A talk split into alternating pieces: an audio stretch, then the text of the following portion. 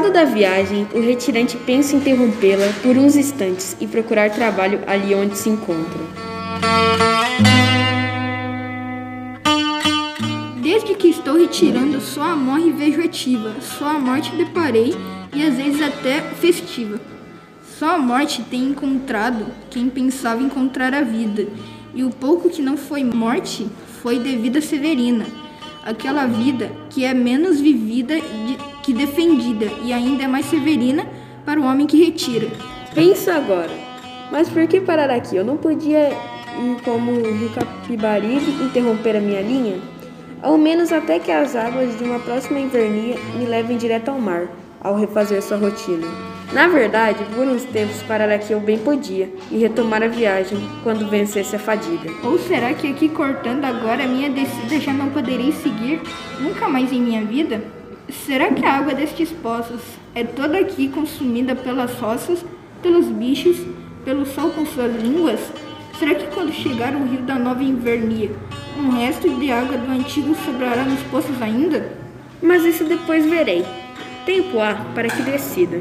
Primeiro é preciso achar um trabalho de que vivo. Vejo uma mulher na janela, ali, que se não é rica, parece remediada ou dona de sua vida. Vou saber se de trabalho poderá me dar a notícia. Meu caminho divide de nome as terras que desço. Entretanto, a paisagem, com tantos nomes, é quase a mesma. A mesma dor calada o mesmo soluço seco, mesma morte de coisa que não apodrece, mas seca. Vou na mesma paisagem reduzida à sua pedra. A vida veste ainda sua mais dura pele.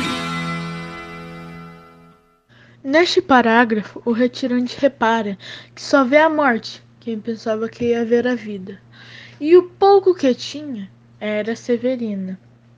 Ele pensa o do porquê parar naquele lugar, se ele não podia.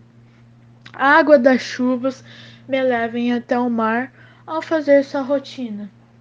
Até pensando em parar ali mesmo por um tempo para vencer a fadiga e voltar à viagem. Ou ele não poderia seguir nunca mais a vida dele. É assim, tendo uma reflexão: se a água daquele poço é consumida pelas rochas, pelo sol, entre outros.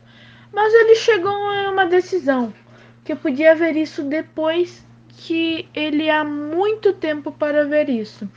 Tendo essa decisão, ele vê que é preciso ter um trabalho de que viva.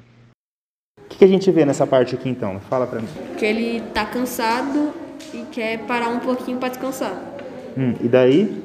Ele tá cansado e quer parar para descansar um pouco e quer tomar água, se hidratar, mas por conta sol muito quente, hum. evaporou toda a água e não tem mais água. Certo. No final ele avista uma pessoa, não é? No final ele vê uma mulher na janela e quer saber se ela, tem, se, se ela pode oferecer trabalho para ele. A pauta e a produção desse episódio contaram com a participação dos alunos João Francisco e João Emanuel, que também fizeram a locução, e do Leandro. A voz do João Francisco você já conhece, é ele que fala nos fechamentos dos episódios. A trilha sonora é a canção Homem de Pedra, do disco Morte e Vida Severina, de Chico Buarque e João Cabral de Melo Neto.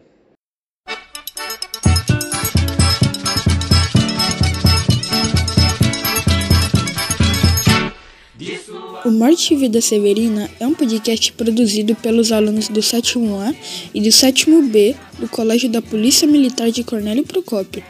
Encontre a gente no Google Podcast, no Web Podcast e no Castbox e no Spotify. Até o próximo episódio. Tchau!